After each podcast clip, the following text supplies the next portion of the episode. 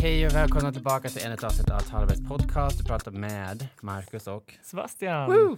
Eh, idag har vi med oss en eh, Guldbaggevinnare. Det är inte varje dag vi har det, Nej, jag säga. det är faktiskt ganska häftigt. Och inte vilket som helst, utan den första transpersonen som vann en Guldbagge som årets kvinnliga roll. Det tycker jag är sjukt stort. Det är historiskt. Eh, så välkommen säger vi till Saga Bäcker. Hallå, tack. Eh, för nu när vi ändå har Guldbaggen på, på tråden här, hur, hur, berätta situationen. Hur, hur, kom, hur blev ni nominerade eller varför blev du nominerad för det första? Det får ni fråga i juryn. Nej.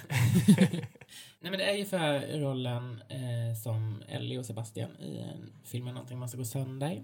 Och det är väl typ den enda, det enda exemplet i svensk filmhistoria där en transperson faktiskt får spela en transperson. Det har inte kommit i långfilm då. Det är väl den enda procenten Nej men precis. i genom tiderna. Ja, det finns inte så många roller heller, tänkte jag, Nej. som skriver idag. Nej. tyvärr, heller. Nu kanske det är lite för en liten förbättring, men eh, ja. Det är en lång väg kvar. Det, Ja. finns ju, det finns ju filmer med transpersoner men ofta som du säger så är det ju eh, cispersoner eller Mm. personer som inte är transpersoner som spelar de här rollerna. Men hur var, alltså när du fick den, vad, vad, pågick, vad gick i ditt huvud? Alltså allting bara stanna upp typ.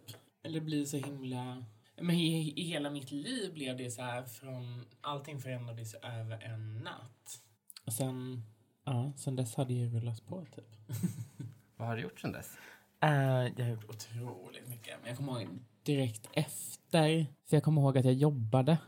Eh, jag jobbade sex dagar i veckan på ett dagjobb. Jag gjorde intervjuer övriga tiden och sen jobbade jag med mina kreativa grejer resten av tiden. Så det var ju så här 24 timmar på dygnet räckte ju inte till. Ja, för du är inte bara skådespelerska, du är så mycket mer. Ja. Det är så coolt tycker jag att man vågar röra sig utom Verkligen. gränserna. Ja, men, Men på tal om det här med roller, har du, har du fått, eh, är det bara transroller som du spelar nu eller har du fått roller som, in, som kvinnoroller där man inte fokuserar på trans? men jag har inte gjort så mycket skådespeleri. Jag får inte ens gå på så jättemycket castningar heller. Jag vet inte. Det folk, jag vet inte om folk är rädda eller att... Jag analyserat och pratat väldigt mycket med folk just när de kvinnliga huvudrollerna, eh, de som vinner Guldbaggar, de blir oftast i sina, de blir sina roller. Medan manliga skådespelare, de bara, ah, de är förbannat bra skådespelare, de kan, de kan få spela allt. Mm. Eh, medan de får, de får priser för sin rollprestation medan vi kvinnliga skådespelare som vinner Guldbaggen, vi blir våra Guldbaggar typ. Vi får den för en specifik roll och då målas vi in i det facket. Så nu är jag transpersonen. Hon som vann i år blir samen. Hon som vann året innan blir den psyksjuka mamman. Eh, att vi, blir, vi kan bara spela en roll medan männen kan spela allt. Ja, det har jag inte, så, det har jag inte tänkt på. Jag tänkte mer bara, eller, det, jag tänkte liknande. Eh, men precis som du säger att om du fick en, Mm. en, en bagge för att vara transperson och du kan inte spela någonting annat. Mm. Eh, och det var det som jag blev lite irriterad på. Men nu, känner, nu känns det som att det var mycket större än mina tankar. alltså du förstår vad jag menar. Men det är lite, Men, men jag har nog, alltså jag har gjort väldigt mycket i egenskap av mig själv. men för, för du har ju gjort filmer efteråt. Eh, eh, Du var ju med, nu ska vi se, eh, på SVT, vad heter den? Vi, vi, Tjejer som oss. Tjejer som oss, precis, just det. Och där är det också i form av en transperson. Det är ju i form av mig själv. Det är ju en dokumentärserie liksom. Så då följde de ju mig som privatperson. Mm. Sen har jag gjort lite sådana korta dokumentärinslag. Men det är oftast typ när jag är mig själv. Mm. Och det är ju först i min eh, kortfilm Fuck Girls som hade premiär på Göteborg Filmfestival förra året. Mm. Där jag har skrivit manus, regisserar och är med själv.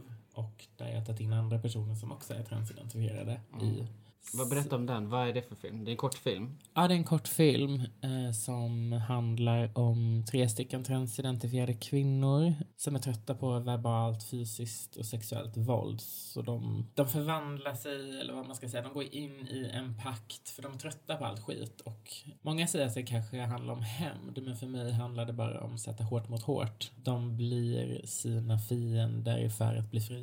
Och kan man, var kan man se den nu då? Nu är den lite på festivalturné och har varit ett år, men vi kommer nog släppa den fri inom en snar framtid. Ah, vad roligt. Mm. Eh, Så att det är lite speciellt för jag känner ju Kristoffer som du Mm. gjorde den med. Ja. Eh, så heja dig Kristoffer.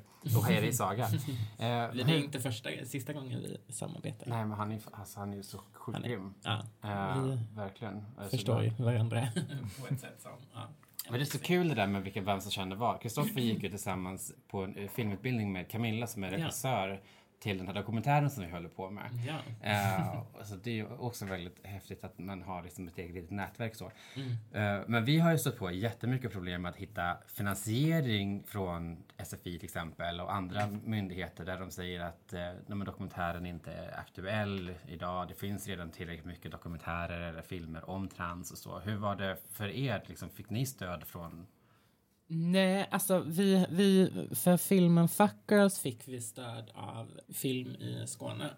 Sen fick vi inte det av Svenska Filminstitutet för att de var tvungna att prioritera massa andra projekt som just handlade om trans. Det var en av anledningarna. vad, är det, vad var det för projekt då? Eh, Det vet jag inte.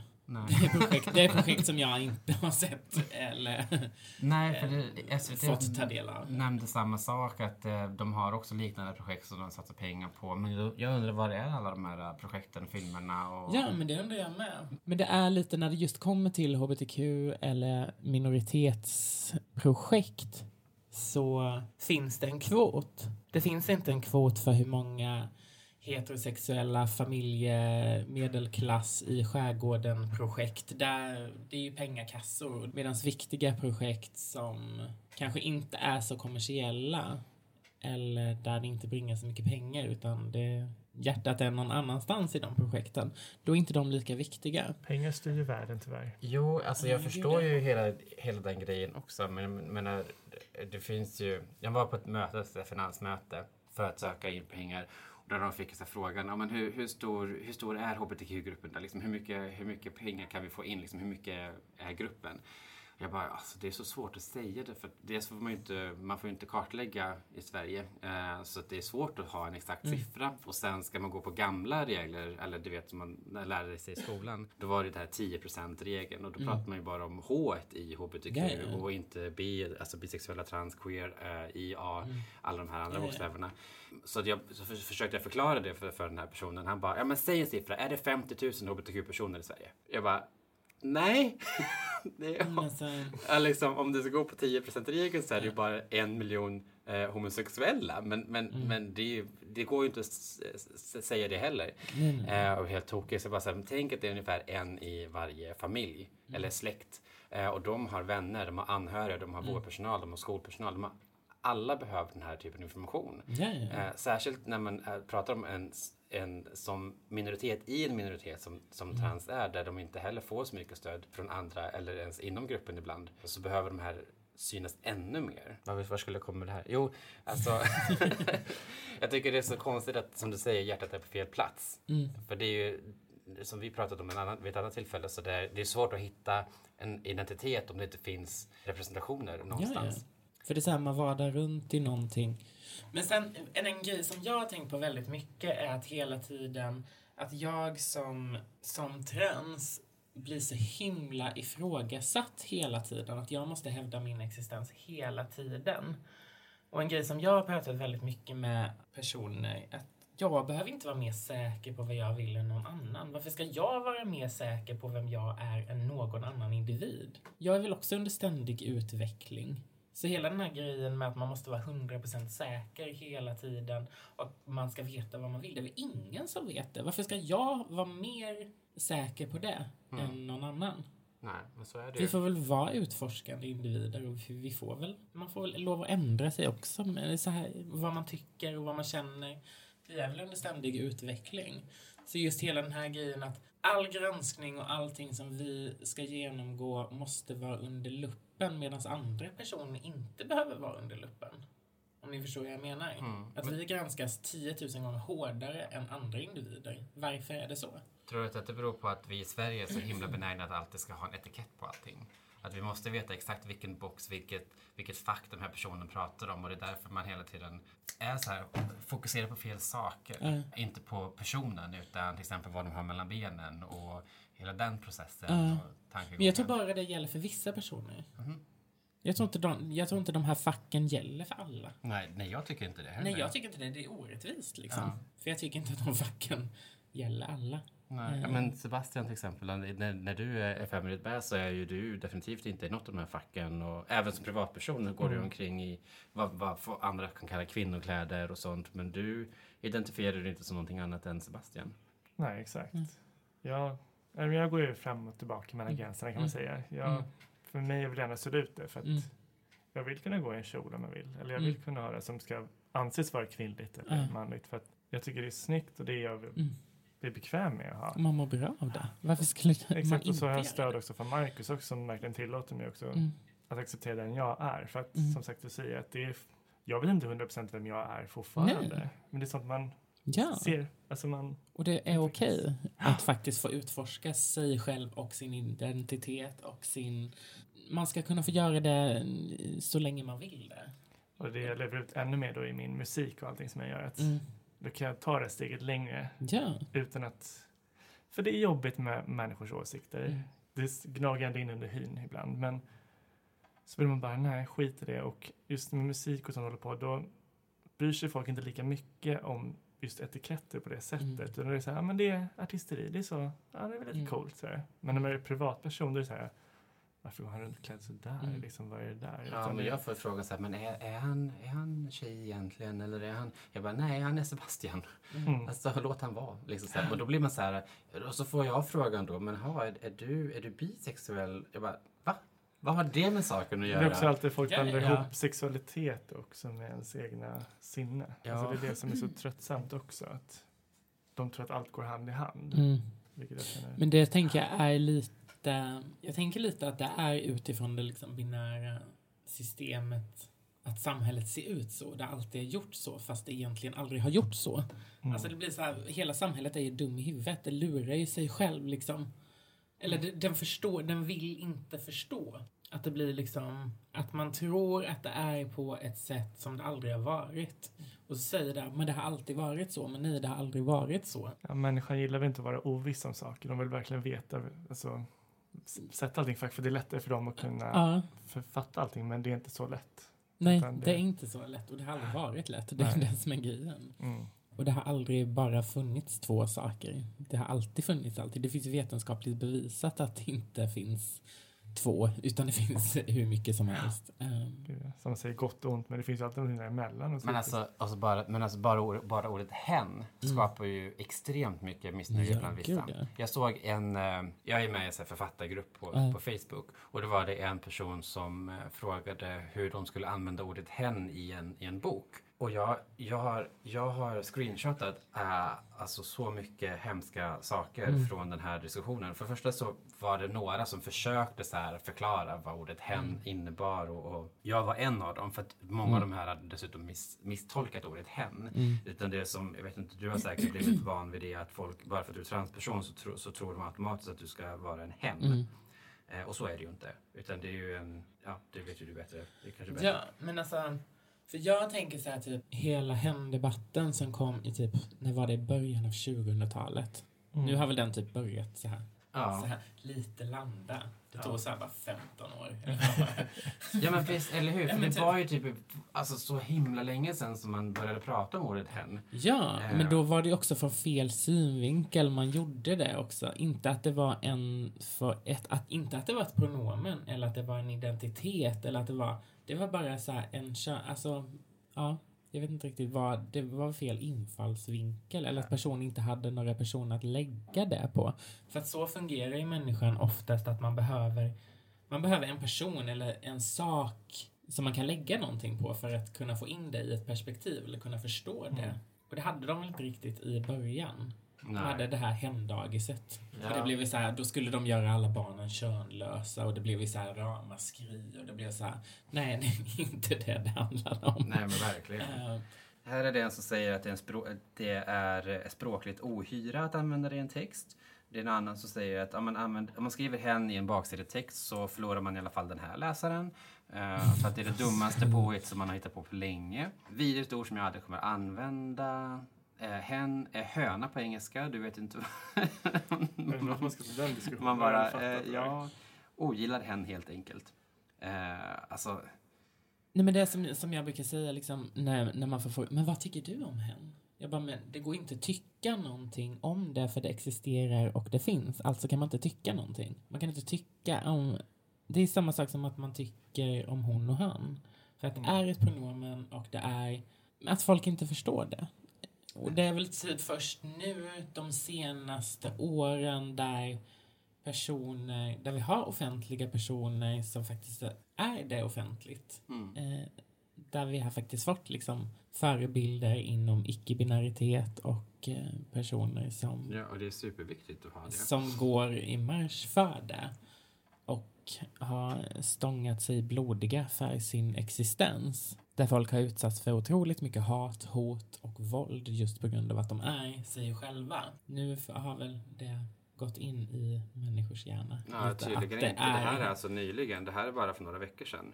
Det, det, det, det är någon annan som säger att det, det, det, det förvirrar. Jag skapar bilder om personen och deras personlighet så läsaren ser personen. Jag får ingen bild, en inre bild av ordet hen. Det är totalt avhumaniserande, kallt och tomt. Men det är också tror jag bara för att jag tror att jag är ju en person som jobbar inom populärkultur. Eller populärkultur är ju mitt medie som jag jobbar i. Och det är först nu på senare tid där det faktiskt har kommit in i den typen av kultur. Vi har litteratur, vi har filmer, vi har sakta men säkert kommer det in och då kommer det också komma en förståelse för det. Jag hoppas Eh. det. Alltså för det är så himla viktigt som du säger för de Mm. som inte, alltså som vår, vår kompis, nu jag inte nämna massa namn för att inte outa honom. Eh, han säger han, hon, Mm. hen, det spelar ingen roll. Eh, Men han är ju genderfluid och Mm. det är ju, vill han att någon, alltså helst vill han ju att någon ska säga hen, men Mm. han bryr sig inte. Och det är jätteviktigt för honom att kunna växla i de här rollerna som samhället ja. sätter honom i. En karaktär i min bok är baserad på honom eh, där jag använder ordet hen i hela texten. Eller först när Mm. Alice träffar Vincent hos karaktären så säger hon han hela tiden men när han säger att nej, jag vet att du ska säga hen så använder jag ordet hen resten av boken. Mm. Och jag upplever inte att det är någon läsare som har sagt eller så säger de inte det Mm. till mig men att de säger att "Ja, det var jättejobbigt att du skrev hen eller så. Vad tyckte du när du läste den? Jag tyckte det var en naturlig utveckling och utbildande Mm. också. Nej, men för jag tänker på Anna Ahlunds bok Saker ingen ser. Där en karaktär är icke-binär och det är bara så självklart i hela texten. Och den karaktären och det Anna Ahlund har gjort med den här karaktären och den boken kommer betyda, eller det betyder så mycket för mig och det betyder så mycket för unga icke-binära personer i, och andra personer i, inom hbtq-spektrat. Liksom, att få den första så här, förebilden där det inte är något ifrågasättande, där det inte är någon eh, felkörning, där det, in, det bara är den personens identitet och ingen ifrågasätter det och det är bara en sån självklar grej. Det är den typen av populärkultur som också behövs. Inte bara det här att åh, det är så jobbigt, utan det faktiskt bara finns och det bara får finnas. Den typen av kultur tror jag är otroligt viktig. Det känns väldigt skönt att den, vi har börjat komma dit där vi inte behöver göra konst, kultur, eh, litteratur, film om hur jobbigt det är utan vi faktiskt bara kan gör, göra. Och du bidrar ju själv till det. Du har ju släppt tillsammans med Malin Nilsson Mm. en bok, din uppföljare till en annan bok. Ja. Ja. Det är uppföljaren till Det jag som är Mickan som Malin och Vanessa Lopez skrev. Min och Malins uppföljare, den är väl fristående kan man säga. Så man kan läsa, man behöver inte läsa Det jag som är Mickan för att läsa Via världen. Så den är fristående, men det är fortsättningen på Mickans historia. Men hur gick den processen till? För att som sagt, Vanessa Lopez skrev ju tillsammans Mm. med Malin första och nu skriver du med Malin. Vad- Mm. hur, eh, hur gick processen till? Det var- är ett spännande koncept. Det är ju, det är ju väldigt ett roligt koncept. För tanken var väl från början att det skulle bli en trilogi där Malin skriver en bok med olika, med olika författare. Så får vi se om det kommer en trea eller inte. Just själva processen där var ju... Men vi skrev, vi samtalade så himla mycket. Historien var ju aldrig färdig utan den växte ju fram när vi pratade i telefon, när vi skrev grejer. Bara, men här måste det här komma in. Eller det, nej, det är inte logiskt liksom. Och vi var ju i karaktärerna i samtal. Och till skillnad från första boken så får man ju fler perspektiv i andra boken. I första boken får man också lära känna Mickans kompisar Lollo och Hampus. Vilket som har fått otroligt mycket större plats i andra boken. Men också en eh, kille som är trans som heter Jonte som också får en stor plats och som betyder väldigt mycket för Mickans egna historia men också den vänskapen som växer mellan dem. Just den här vänskapen och förståelsen som kan växa mellan två stycken transpersoner som inte går mellan en trans och en cisperson för att den förståelsen finns kanske inte riktigt där utan det är liknande erfarenheter delande och just att det var otroligt spännande att få väx eller skriva fram den historien, låta den komma fram och den stöttningen och den vänskapen som växer fram dem emellan. Och vad det betyder faktiskt att att kunna ställa jobbiga frågor som man inte vågar ställa till någon annan för att den inte skulle förstå. Eller så här bara att kunna faktiskt bara så det var otroligt spännande att jobba hela den processen. Mm. Alltså, men det är jättekul. Jag undrar, alltså, alltså för att eftersom hon skrev med Vanessa först och sen du, Mm. kommer det vara en tredje person som hon kommer skriva med eller kommer du eller Vanessa gå tillbaka eller Det vet vi inte än. Nej. Eh, det får vi se. om det blir en tredje? Vi hoppas på Ja, det. vi hoppas på det, verkligen. Eh, Men det är, an, det är ju din första bok va? Som du... Ja, detta är ju ett samarbete mellan mig och Malin. Precis. Eh, så min debut, min egna debutroman kommer väl antagligen nästa år. Ah, Eh. På samma förlag eller? Det... Eh, nej, det kommer på ett annat förlag. ah. Men du är med i en fotobok nu också? Jag är med i en fotobok också. Som, den är väl typ färdig? Precis ja, den eh, har inte den typ. precis Förra veckan, nu? Ja, väldigt nyligen i alla fall. Ja. Och det är ju ascoolt. Eh, Elisabeth Olsson Wallin har ju varit en, en kämpe för hbtq-rättigheter så himla länge. Ja, Eh, och nu gör hon en eh, transutställning med Som dig bland annat. ja, i det trans. I det trans, ja, precis. Och första var nu i Dalarna, Mm. utställningen, och sen så åker de på turné. Men boken finns eh, redan att köpa kanske. Jag, jag tror att den kommer säljas i samband med Med utställningen. Det. Eh. Men du har ju en speciell plats. Jag råkade hamna på omslaget. Nej, men jag och Elisabeth har fotat otroligt mycket nu de senaste åren. För hon fotade ju mitt eh, QX-omslag. Och det var där vi lärde känna varandra och blev vänner för livet. Liksom. Sen dess har vi fotat successivt. Liksom, Vilka mer är det? Jag vet att Alexa Lundberg skrev eh, texter till Mm. boken. Eh, är hon med på bilder också kanske? Jag tror det. Jag vet inte. Ja. Men det är sjukt coolt. Vad, vad, eh, vad, kommer, vad, vad gör du nu? Vad är det för projekt nu? Du nämnde en debutbok. Du har en novell som har du skrivit precis klart. Ja, Eller det kommer den- vara med i en antologi som släpps senare i, i år. Mm, kul. kommer nog vara ja, hbtq och lite annat. Så det kommer nog inte... Det kommer bli stort, tror jag. Men det är mer så här böcker och konst vi pratar nu. Vad händer med filmandet och hela den grejen? Jag har ju lite... Jag kommer fortsätta med film. Jag vet inte om... Ja, jag, jag skriver ju för film nu också eftersom jag är manusförfattare. Så det, författarskapet växer och blir större för mig. Det blir en viktigare del för mig. För att det har alltid varit mig varmast om hjärtat. Jag har alltid varit en skrivande person. Så det är väl där jag kommer lägga mest fokus på i framtiden. För det är faktiskt där jag började, det var det jag började tycka var kul liksom. Folk känner väl till mig mest som skådespelare liksom. Men jag är väl författare jag är in i märgen liksom. Det är väl där jag känner att min passion ligger mest. Sen behöver inte det ena- utesluta det andra. Dyker det upp något roligt projekt, fine. Skicka mig manus eller ta kontakt med mig om man vill liksom jobba ihop. Var kan man hitta det någonstans då? Instagram är väl oftast ja, men det är så här, skicka eh, privat meddelande där. På Instagram. Och där heter du Saga Bäcker. Ja, Mm. precis. I ett ord. Just det, Eh, och Bäcker med E, men det vet folk säkert. Ja. Men och eh, du, är- du är amba- ambassadör också för Suicide Squad, vad jag på säga. Ja, Suicide Zero. Suicide Eh, Zero. Suicide Squad. det är helt annat. Ja, men jag kan väl också vara med, tänker jag. Eh, men eh, hur, vad är det, berätta för vad är det för någonting? Det är eh, nolltolerans mot självmord inom trans eller är det större? Nej, det är ju eh, det är en ideell organisation som jobbar med suicidprevention. Mm. Som jobbar förebyggande för att sänka självmord med 100 procent. För vi vet att det går att förebygga. De håller på med en massa olika grejer. De tog fram en Våga fråga-utbildning som handlar just om att fråga kring självmord och kring psykisk ohälsa och hur man pratar om det. Och jag vet att de just nu i, idag när vi sitter här håller på att eh, utforma en Våga fråga trans-utbildning Mm. med fokus på just trans. Det ska bli väldigt spännande att se vad de, Ja, hur, det här, hur, det, hur den kommer se ut och hur den kommer bli för att jag tror att den kommer hjälpa otroligt mycket. Eh, ja men verkligen. Alltså folk tror ju inte det, men folk, folkhälso... Vad heter det? Folk, vad heter det? Folkhälso... Myndigheten. Ja, Folkhälsomyndigheten har gjort ju en undersökning där det visade sig att det var ju f- eh, 50 procent av transpersoner mellan 15 och 19 år som har lyckats ta livet av sig. Mm. Alltså det är... Sjukt mycket. Nu är, den Men det är så sjuka siffror och det är så här... Ingen tar ansvar. eh, nu är det ju inom situationstecken bara 800 personer som de har eh, undersökt men det är ändå det är 400 personer. Det är ändå Ja, ja. väldigt mycket personer som inte är kvar.